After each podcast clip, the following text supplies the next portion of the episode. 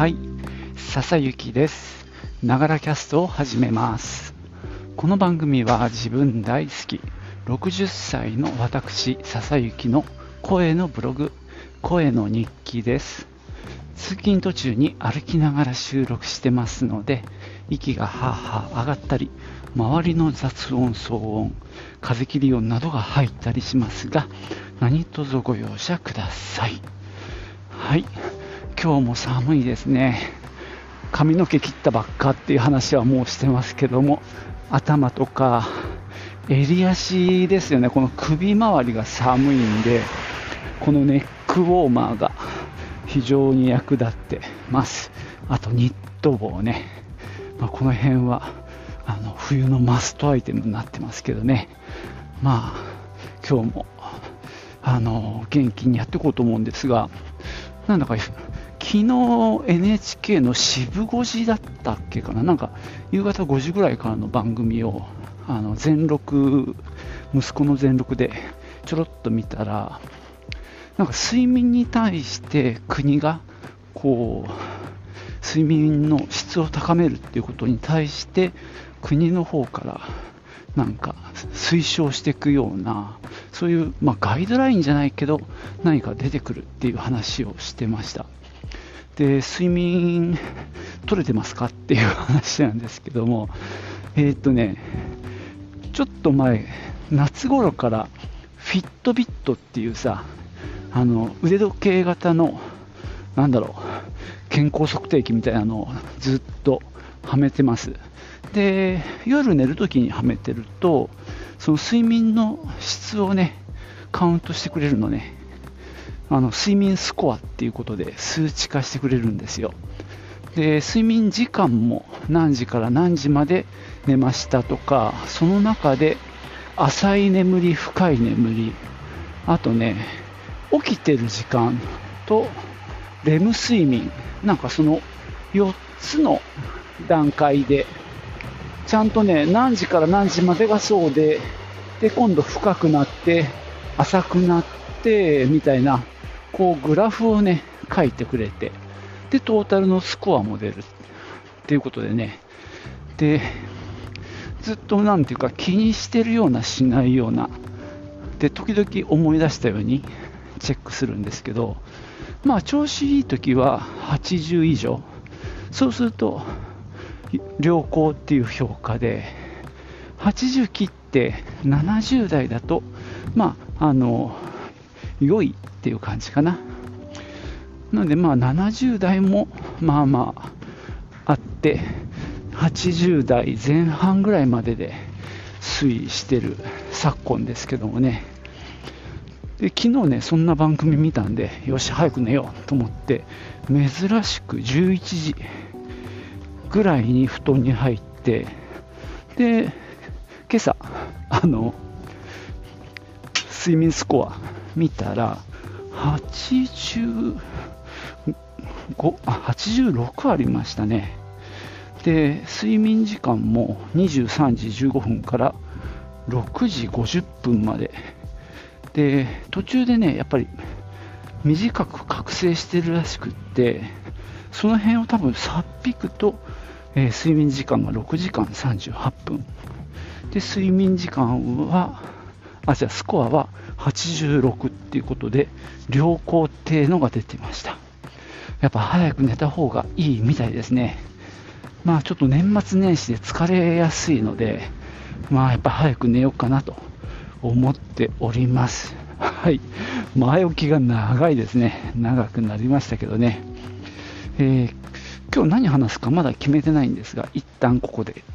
区切ります。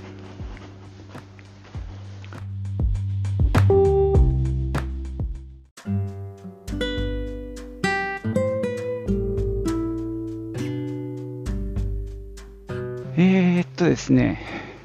先日出たばかりの雑誌「もも」っていうね雑誌機関誌かな年4回ぐらい出るんですけど、えー、ローマ字で MOMO 小文字ですけどねの最新号が12月の頭に出ましてそれがね、えー、ボードゲーム特集っていうことでね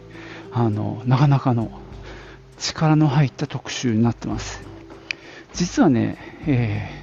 ー、1年前、2年前だったかな、やっぱこの時期に、2年前か、あのボードゲーム特集、最初の特集号を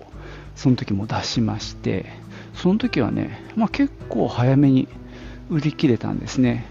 まあ、雑誌といえどもね、ムック形式っていうのかな、ちょっと俺もわかんないんだけど、一応なんだろう、あの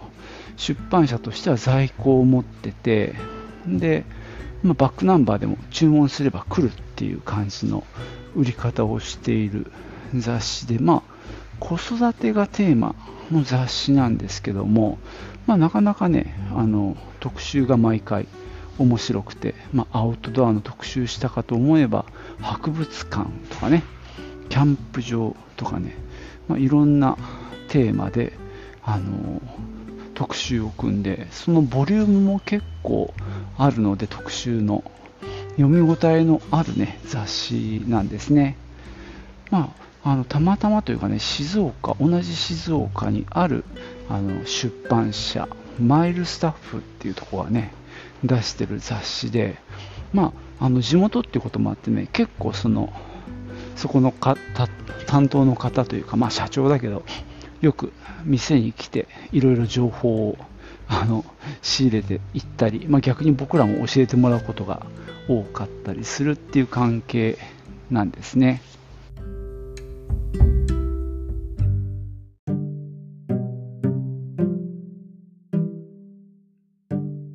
さて、えー、今回のこのボードゲーム特集っていうのはね、なかなか今回も力が入ってるんですけども、まあ、前回の流れを踏襲してまして、えー、と最初はあの全国のボードゲーム関係ショップの紹介とそのお店の、まあ、スタッフがおすすめするゲームをいくつか載せるっていうことでね最初はねこう見開き2ページを使ってで途中から1ページ1店舗1ページ。であとまあ数店舗で1ページみたいな感じでだんだんまあ扱いが ちっちゃくなっていっちゃうんですけども前回はねうちの店はちょっと扱い小さかったんですけど、まあ、今回はねちょっと1ページ分もらえたんで あのちょっと写真も増えたりして嬉しかったんですけどね、まあ、そんな感じで、えーとね、それだけで30ページぐらいありますね。42件のお店が紹介されてます。僕は本当この業界をあんま知らないので あの知らない店ばっかであの勉強になりますね。あこんな店があるんだ。って写真も素敵なんですよねこの雑誌。だからねあのすごくいい感じの雰囲気のお店がいっぱいあるっていうことを知ることができるのでまああの皆さんのねリスナーさんのお近くにもそういうボードゲーム関係のお店見つかるかもしれないですね。で2つ目はですね、えーと、ボードゲームはここに聞くということで日本ボードゲーム協会のメンバーの伊予田さんっていう人この人はどうも伊予田塾っていう塾をやってるらしくて、まあ、その方がボードゲームを、まあ、教育の観点から活用するっていう活動をされてるらしいんですね。でまあおすすめのゲームも10点紹介していてまあボードゲーム、まあ、遊んで楽しいっていうのは、まあ、当たり前なんですけど、まあ、遊びですからね。そこに、まあ、教育とか、まあ、学びっていうのを結びつける視点っていうのをね、まあ、整理して紹介してくれています。まあ、親御さんとかにはね、ちょっと参考になるかもしれません。ただまあ僕はもちろん学びに結びつけるっていうのも大事だけども、まずとにかくね、楽しく遊ぶっていうだけでもう十分、あの、それも学びだと僕は思ってるので、そこに例えばね、数字を扱うとか、言葉を扱うなんていうものが、もちろん入り込んできてもいいんですけども、まあ、あくまでも楽しくっていうのがベースなので、そこはまあ、やりすぎない方がいいかなとは思ってますね。で3つ目の特集でこれが一番ページ数が多いんですけども40ページを使ってまあボードゲーム達人おすすめおもろいゲーム192っていうことでもうタイトルから分かるように、まあ、各ショップの店員スタッフがおすすめするゲームとそのコメントをバーッと集めて192個紹介するっていうなかなかの企画です。これがね、まあ俺の中では目玉の企画かなと思っていて、これはね、あのその前の第1弾でもやってた企画で、非常にこれがおもろいんですよ。例えば1つのゲームに対していろんな人がおすすめしてるとするとその人たち全員のコメントがその1つのゲームにくっついてきてメインの説明プラス吹き出しみたいな感じで周りにね短いコメントがぶら下がってくるのね。だからなんだろう。人気のゲームっていうかたくさんの人が紹介するゲームはその吹き出しの数が多いんですよ。で逆に1人だけ紹介してるってやつもちゃんと載ってるんですけどもそれは本当1人だけね。だからその吹き出しが2つ3つあるとか4つ5つとかあるっていうとこういろんな店のお店がお店の人が紹介してるおすすめしてるっていうことでちょっとね何だろう客観的なというかなんか好きだから勧めるってまあ普通なんだけどいろんなお店の人が勧めてるっていうとちょっとまた価値が高いというかそういう感じがするのでそういうのを見るっていうこともできてなかなかこの特集が面白いんですね。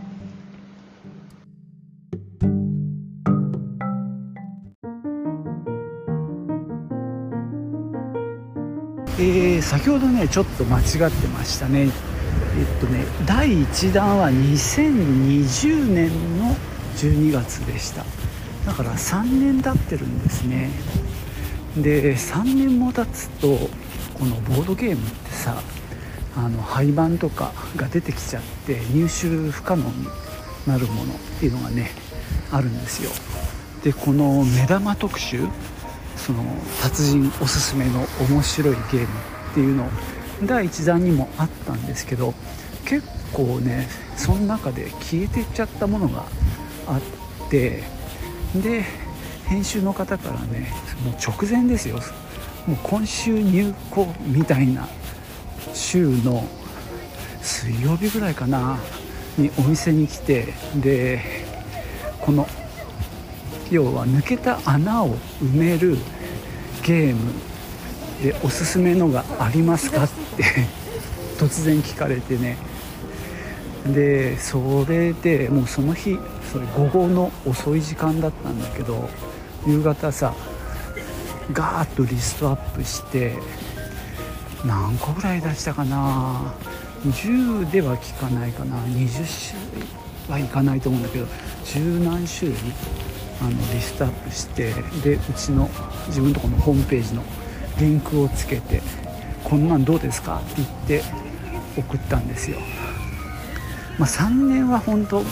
ードゲームの世界では長い期間なので結構様変わりしてるんですよね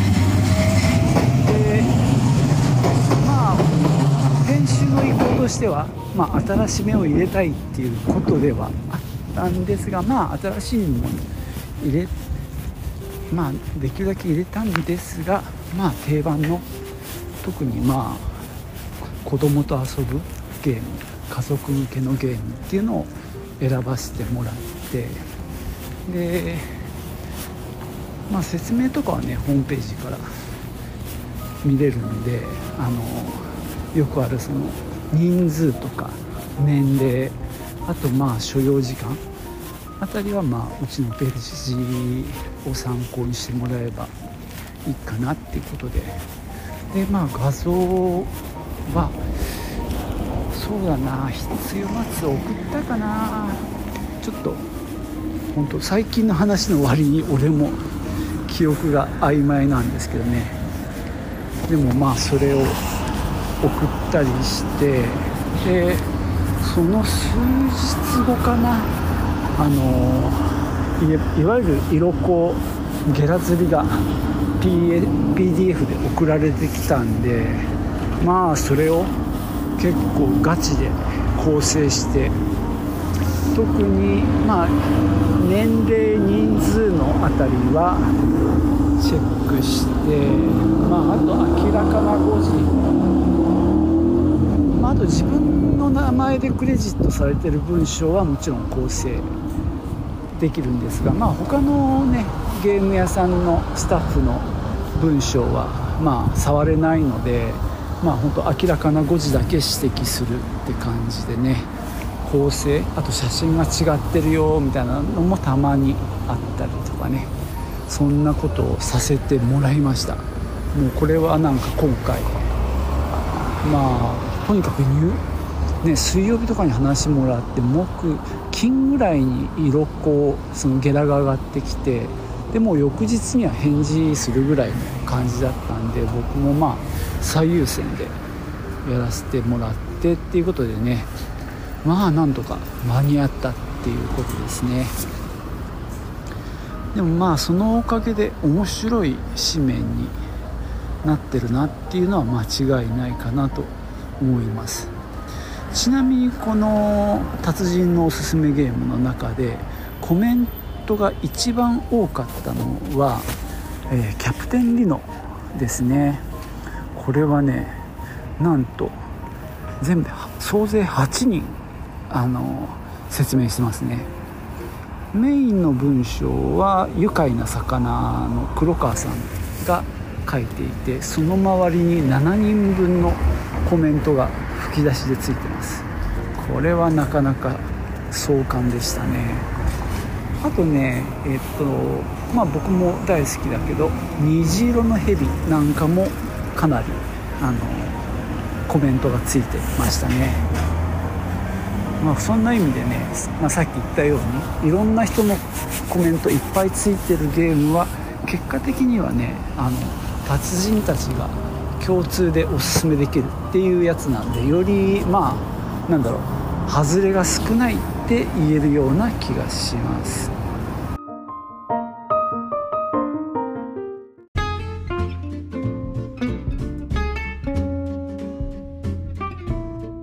はい。そんなわけで今日は、えー、雑誌「もも」というね雑誌の第28号。ボードゲーム特集号っていうのについて話をしてきました、えー、あとね特集ちょっと残ってたのはトランプの遊び方っていうページとかね。あとは面白いカルタの紹介なんかもありましたね。でさらにまああの仕事場拝見っていうねページはねあの絵本作家であるミロコマチコさん。これ全部カタカナですけどね。ミロコマチコさんの仕事場が、え、4ページにわたって紹介されてました、え、新作のね「見えない竜」っていうね本の紹介もされてました。まあ来年辰年なんでねちょうどタイミングいいっていうことでねあうちなんかも仕入れたんですけども、えー、三島社さんのね出してる絵本です。ちょうどなんかのタイミングで三島社さんの営業さんが立ち寄ってくれたことがあってでそこからねちょっと直で取引することになってね早速この見えない竜は入れてで早々に売れたんでまた追加したとこですけどね。そんな感じでまあ見どころの多い、まあ、雑誌ではありますね。あと今回、えー、初めて登場したあのまたゲームの方ですけどもあのロッカレイルズっていうねあのゲームを今回紹介してるんですけども、うん、ゲ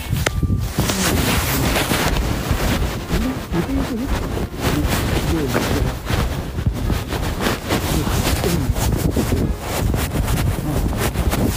この関わったというか応援した形になるんですけども、まあ、ドイツのね、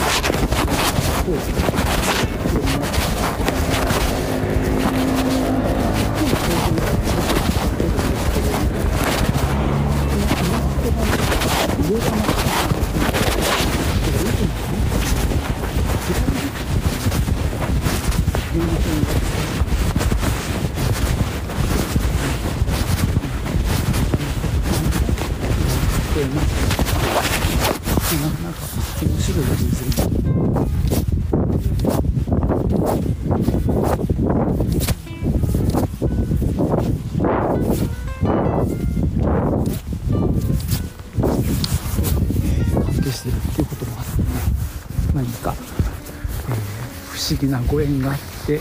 そんなゲームを紹介されております、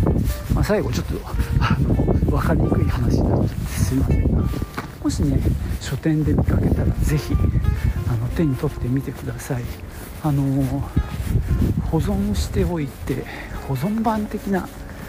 あの感じもあるんでねよかったら買ってみてください。というところで今日は終わりです。最後までお聴きいただきましてありがとうございました。寒い。ではまたね。チーです。